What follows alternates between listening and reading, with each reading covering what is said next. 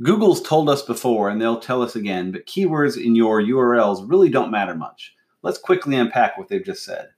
This is Mickey Mellen with our latest episode of Digitalcast, your way to stay up to date on the latest in digital marketing. So, we've told you before that keywords in your URLs really don't matter. Google's main concern with your website is seeing what words are on your pages, not that you happen to purchase some address that contains keywords like cheap used cars. A user asked Google's John Mueller about an old video from 2009 where Matt Cutts mentioned that the number of keywords Google might look at in a URL.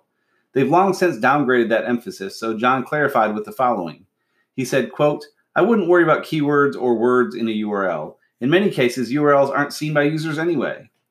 So while having a keyword rich URL can be helpful in some small ways, your better bet is to use a simple, easy to spell address and keep your page URLs short and clean.